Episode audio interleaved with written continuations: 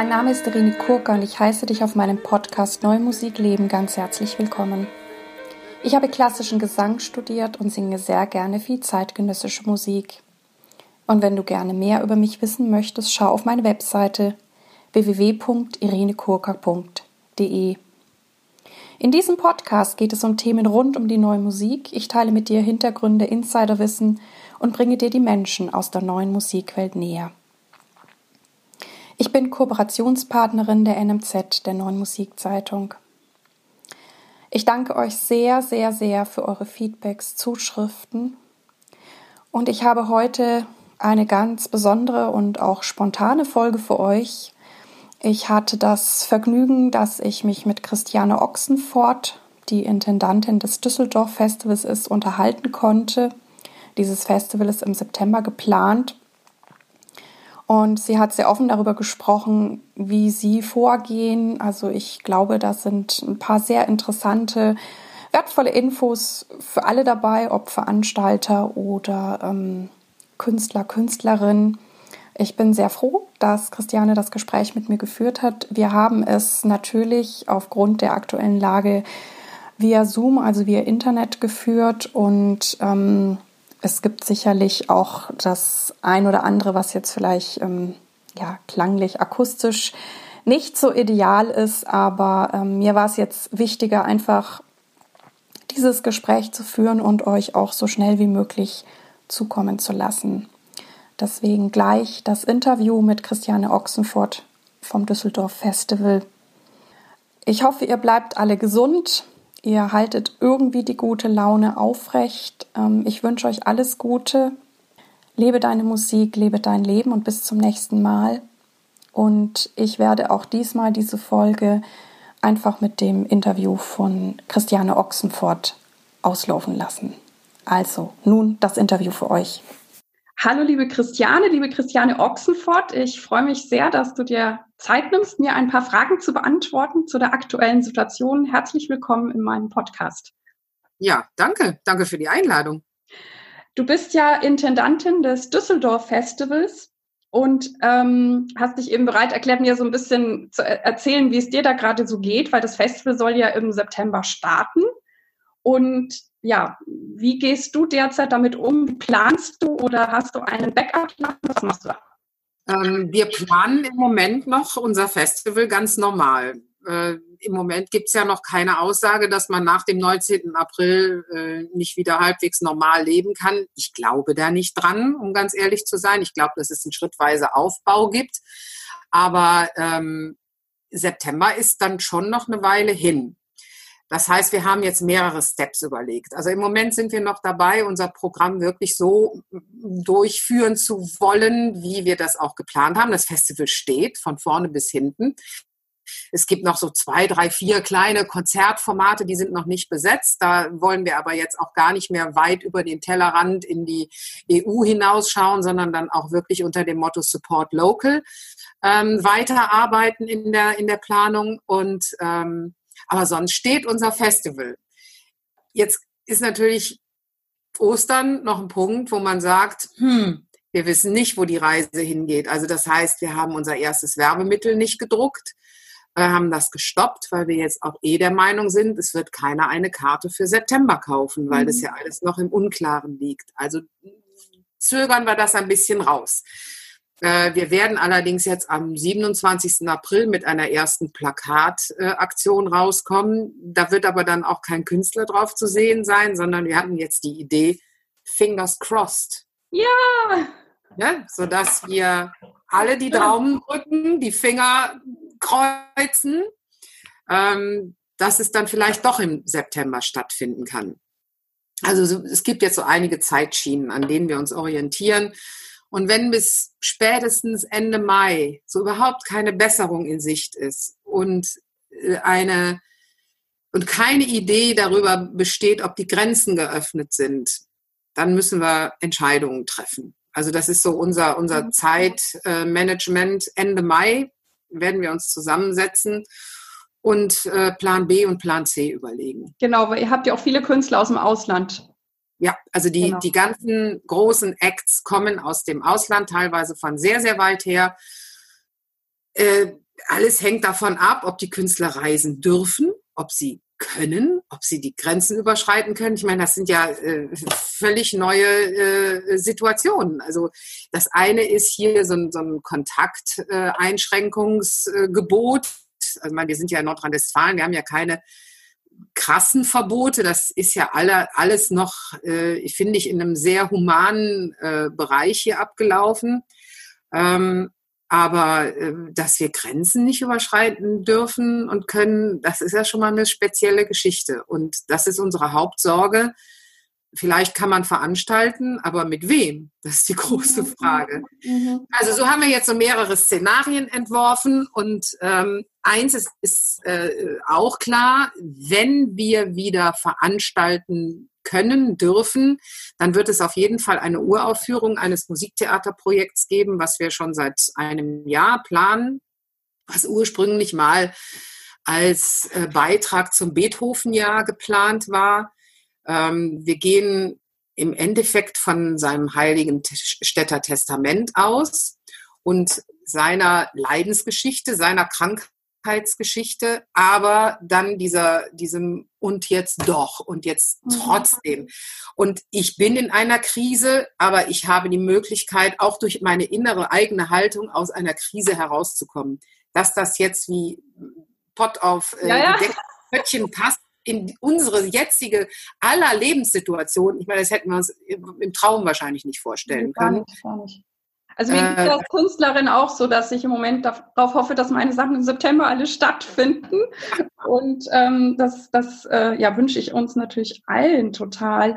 Ähm, kannst du dann überhaupt schon, ich meine, ihr macht es ja jährlich, hast du dann überhaupt schon den, den Kopf frei, jetzt auch die nächste Saison zu planen? Oder sagst du, das könnt ihr erst machen, wenn ihr jetzt wisst, was dieses Jahr passiert ist? Nee, also wir planen sowieso zweigleisig. Also die, die ähm, eine Variante ist ja, das diesjährige Festival kann stattfinden. Dann gehen wir, so wie wir das immer machen, natürlich auch schon in die nächstjährige Planung rein. Da gibt es auch schon zwei, drei, vier Optionen, äh, die wir jetzt schon äh, festgemacht haben. Äh, also natürlich mündlich und per E-Mail festgemacht haben. Keine vertraglichen äh, äh, Situationen sind das, das ist klar. Falls das Festival so wie es geplant ist nicht stattfinden kann, gehen wir damit mit dem Programm, was wir jetzt haben, also dem internationalen Programm, ins nächste Jahr. Dann ist das sowieso auch schon geplant. Mhm. Und äh, also wenn Plan B eben kommen müsste und wir können nur ähm, regional beziehungsweise deutschlandweit Künstler äh, präsentieren, dann wird es äh, sowieso was anderes und dann planen wir das. Also wir haben das ja in Teilen auch schon. Ne? Also unser Konzertprogramm steht ja. Wir haben wieder eine sehr starke Kooperations-, also Koproduktionsverbindung zum Podium Esslingen. Und äh, diese Konzerte, da gehe ich von aus, die können stattfinden, mhm. wenn Publikum kommen darf. Also ich meine, es gibt ja auch immer noch die Variante, es fällt komplett aus. Ja, ja. Und über digitale Möglichkeiten denkt ihr über sowas nach oder das gar nicht? ach du, wir haben, ähm, also digital weiß ich jetzt noch nicht, ähm, soweit, an dem Punkt sind wir noch nicht, weil ich ähm, habe für mich immer so eine Einstellung, ich glaube daran, dass es funktioniert. Also der, das totale Ausarbeiten des Plan Bs oder Plan Cs, das, ist, das widerstrebt mir, weil ich immer so das Gefühl habe, ich gebe meine Energie in Plan A auch meine mentale, meine, mhm. meine Arbeitsenergie, alles. Und ähm, das ist, steht im Moment immer noch an erster Stelle. Plan B und Plan C und Plan D können immer noch kommen. Dafür ist dann auch noch genug Zeit. Ja, finde ich eine super Einstellung. Also so, so gehe ich das ja auch an. Und ähm, wenn wir jetzt so an die Künstler denken, also ich weiß von vielen meiner Kollegen, die mir sagen, hey, jetzt hätte ich eigentlich Zeit, ich könnte mords viel Akquise machen, aber das macht ja im Moment keinen Sinn. Würdest du dich überhaupt im Moment über eine Bewerbung freuen oder denkst du, oh, da platzt mir jetzt der Kopf? Ähm, Was kann man so Künstlern mitgeben, so Musikern? Künstlern muss man generell mitgeben, schaut euch an, wer was für Formate anbietet. Also es macht einfach bei uns überhaupt keinen Sinn, dass sich ein Pianist mit einem Schumann, Beethoven äh, äh, Programm bewirbt. Das machen wir nicht. Also schaut genau hin. Was macht der, was macht der jeweilige Veranstalter? Passt mein Format, passt das, was ich mir ausdenke, wirklich da rein? Mhm. Ähm, wir sind jetzt auch nicht das Festival, also der, äh, für ähm, krasseste zeitgenössische Musik, aber ein verrücktes Projekt mit, mit, einer, mit einer Idee, die auch äh, vielleicht mit, mit dem Erobern neuer Räume zusammenhängt oder, oder was auch immer.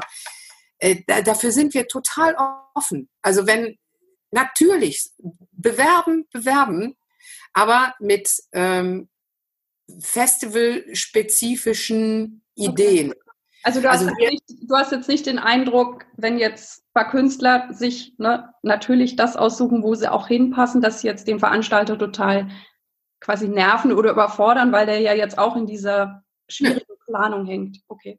Das nee, aber, aber, es muss passen. Also wir, ich meine, wir mhm. kriegen einfach so viele abstruse Bewerbungen, da, da schaut keiner hin, was ist eigentlich mhm. das Düsseldorf Festival? Das kann man aber, äh, wenn man die letzten zwei Jahre sich durchschaut, kann man das sehr, sehr schnell mhm. erkennen, was wir sind und wofür wir stehen und was uns umtreibt und was uns interessiert.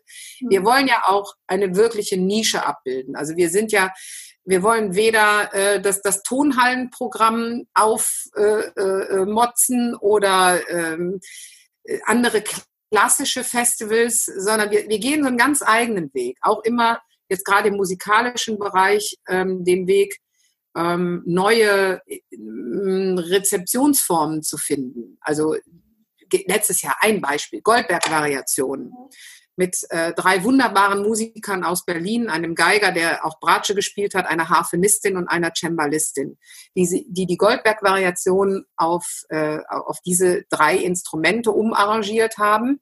Aber dazu kam eben auch noch eine Videoinstallation und eine Klanginstallation.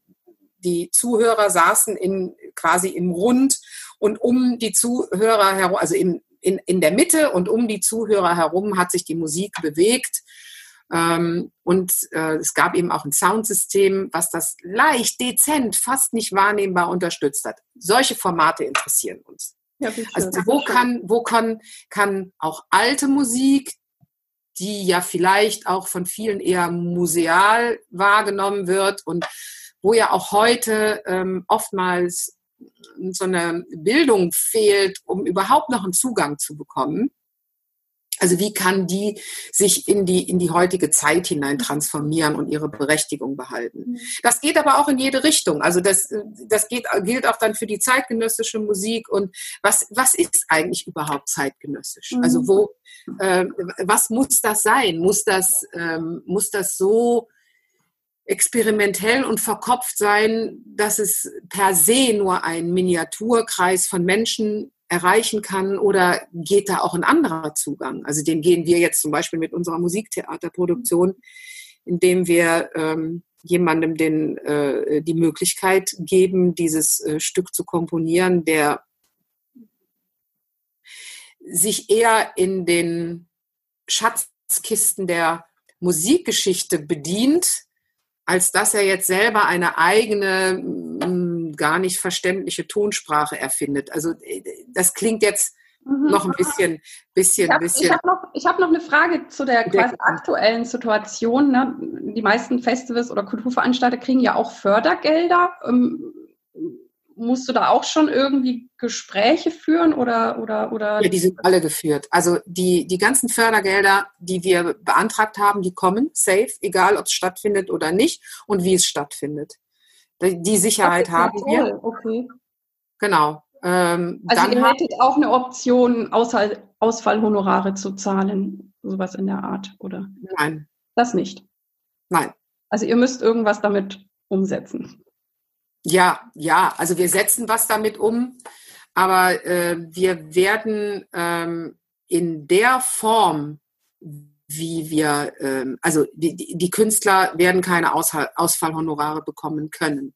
Mhm. Wir werden nur als Institution überleben können, weil, mhm. die, weil die Honorare, die hängen natürlich auch an den verkauften Eintrittskarten. Okay. Unsere Eintrittskarten sind, machen etwa ein Viertel des Budgets aus. Das mhm. ist wahnsinnig viel für eine Kulturveranstaltung.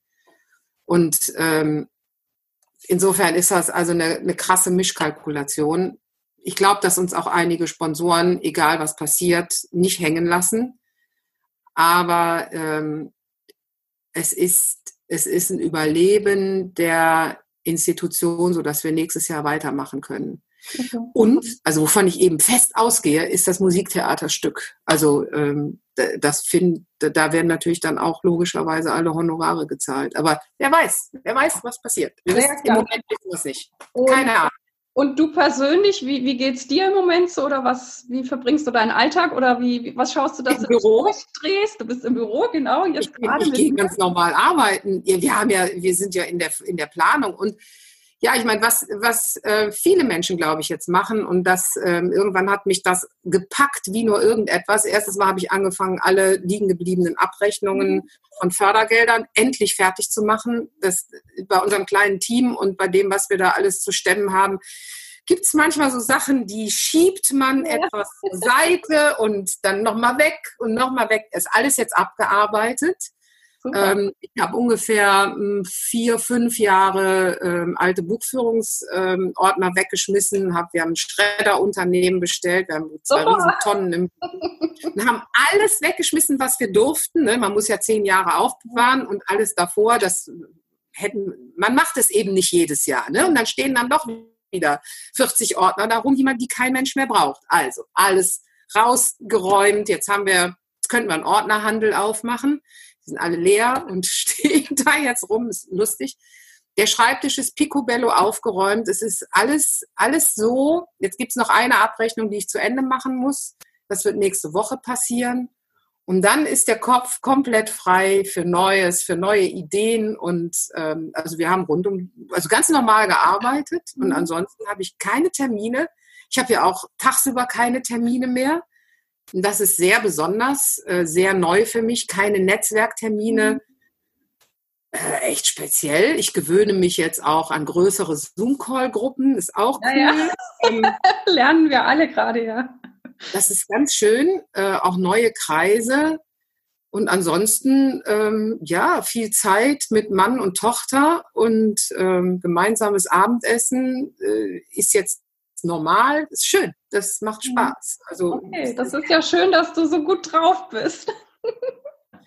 ja, ich bin gut drauf, weil ich auch für mich entschieden habe, nicht schlecht drauf sein zu wollen. Das verstehe ich. Ich möchte das nicht. Also ich, das Wetter ist so schön. Wir haben den schönsten Frühling, den man sich vorstellen kann. Und ähm, klar könnte ich jetzt mir auch jeden Tag Angst und Sorgen machen, aber ich habe das für mich abgelehnt. Das möchte das nicht. Finde ich super. Gibt es etwas, was du uns allen noch wünscht als abschließendes Wort, entweder der Musikwelt, den Menschen an sich? Wie, was möchtest du gerne noch sagen? Ja, ich wünsche mir, dass wir aus dieser Krise alle herauskommen und was gelernt haben. Also auf der einen Seite vielleicht auch, dass man nicht immer alles machen muss, was man meint, machen zu müssen. Also das ist eben auch so ein Hamsterrad und so ein Terminwahnsinn. Also das wünsche ich mir. Ich wünsche mir dass die Menschen in ihrer Home, also Stay-at-Home-Zeit ganz stark spüren, dass Kulturveranstaltungen ganz wichtig sind für das eigene Wohlbefinden und das seelische Wohlbefinden und dass das ein Kulturgut ist, was es extrem zu bewahren gilt, egal wie viel finanzielle Schwierigkeiten jetzt auf Staat, Menschen zukommen. Ich befürchte da schon dass es in, nicht in allen Teilen gut laufen wird. Ich wünsche mir sehr, dass sehr vermögende Menschen vielleicht noch groß, großzügiger werden.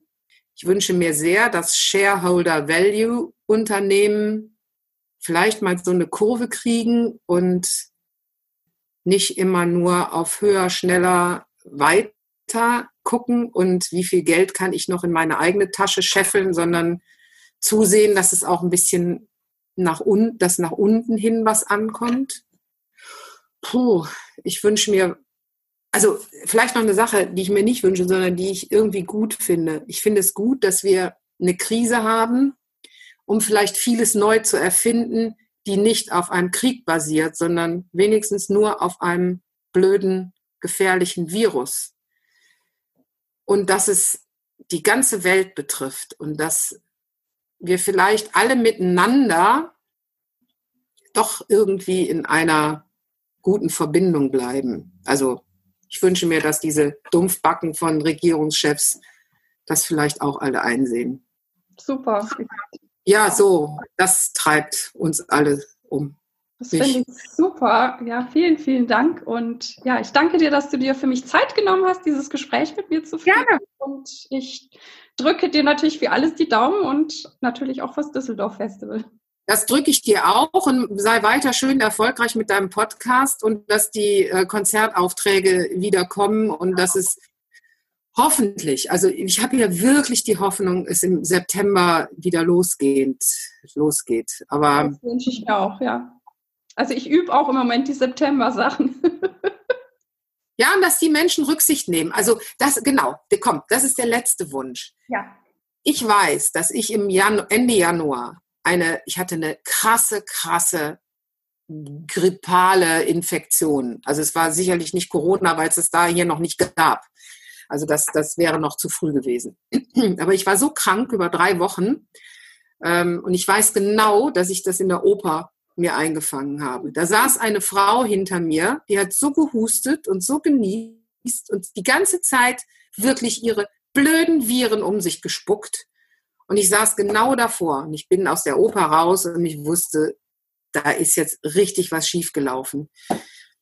Hab noch, wie heißt das, Ingwer Shots und alles Mögliche probiert, aber der nächste Abend war dann durch. Ne? Also dann lag ich richtig flach ich wünsche mir, dass die Menschen, wenn sie krank sind, einfach zu Hause bleiben. Einfach Rücksicht nehmen und sagen, hey, ja, scheiße, ich bin krank. Das ist vielleicht jetzt blöd für meinen Arbeitgeber. Nein, ist es nicht. Wenn er krank, wenn er krank ist und in den Betrieb geht und die Hälfte des Betriebs ansteckt, dann ist es blöd für den Arbeitgeber oder blöd für andere Konzertbesucher oder was auch immer. Man muss zu Hause bleiben, wenn man krank ist. Das ist das Einzige. Und die, die Eltern, die ihre Kinder in die Schulen schicken. Mhm. Meine, Tochter, meine Tochter, sehr gut, ja. Mhm. Meine Tochter nimmt jeden Virus mit in der Schule. Jeden. Die hat diese, ja, die hat dieses Immunsystem. Ich hatte das auch als Kind. Ich habe immer hier geschrien. Ja, wenn die Eltern ihre kranken Kinder zu Hause lassen würden, würde meine Tochter auch nicht ständig krank werden. Mhm. Den Gedanken hatte ich auch schon, ja, gerade so auch als Sängerin, wo ich ja auch darauf achte, dass ich gesund bin. Du bist so darauf angewiesen, dass dich keiner infiziert. Das ist, aber das ist eine eigene Rücksichtnahme. Mhm. Deswegen finde ich das mit den Masken ganz gut. Äh, wenn man krank ist, muss man zu Hause bleiben, dann nützt doch die Maske nichts, dann gehen die Viren da durch, das ist klar. Aber wenn man gesund ist, äh, also wenn man Symptome hat, wenn man Corona-Symptome noch nicht hat, aber hätte es schon, ist in der äh, in dieser Inkubationszeit, dann nützt die Maske was. Mhm. Weil man dann ja noch nicht hustet oder so. Äh, das, das müssen wir uns jetzt alle hier hinter die, äh, in, hinter die Stirn schreiben. Dann laufen wir halt alle mit diesen Dingern rum. Ja, und? Sieht ein bisschen aus wie Maulkorb, sag ich immer. Ich mache das jetzt im Supermarkt, auf dem Bauernmarkt. Ähm, ich ziehe das Ding an, fertig. Ich bin gesund im Moment, ja, klar. Aber ich mache das jetzt aus, ähm, ja, auch um ein Signal zu geben. Ja, wunderbar. Rücksichtnahme, das ist, glaube ich, angesagt. Und dann können wir wieder nach draußen und uns vielleicht treffen und auch wieder ja, ja ein schönes äh, Straßenfest feiern oder was auch immer. Das, das, fehlt den Menschen ja total. Ne? Das ist ja irre. Ja. Ja, wunderbar. Ich habe viel, viel Schönes von dir erfahren und ich freue mich schon, wenn Gerne das Gespräch veröffentlichen darf. Ich danke dir. Aber gerne. Ja, also, mach's gut.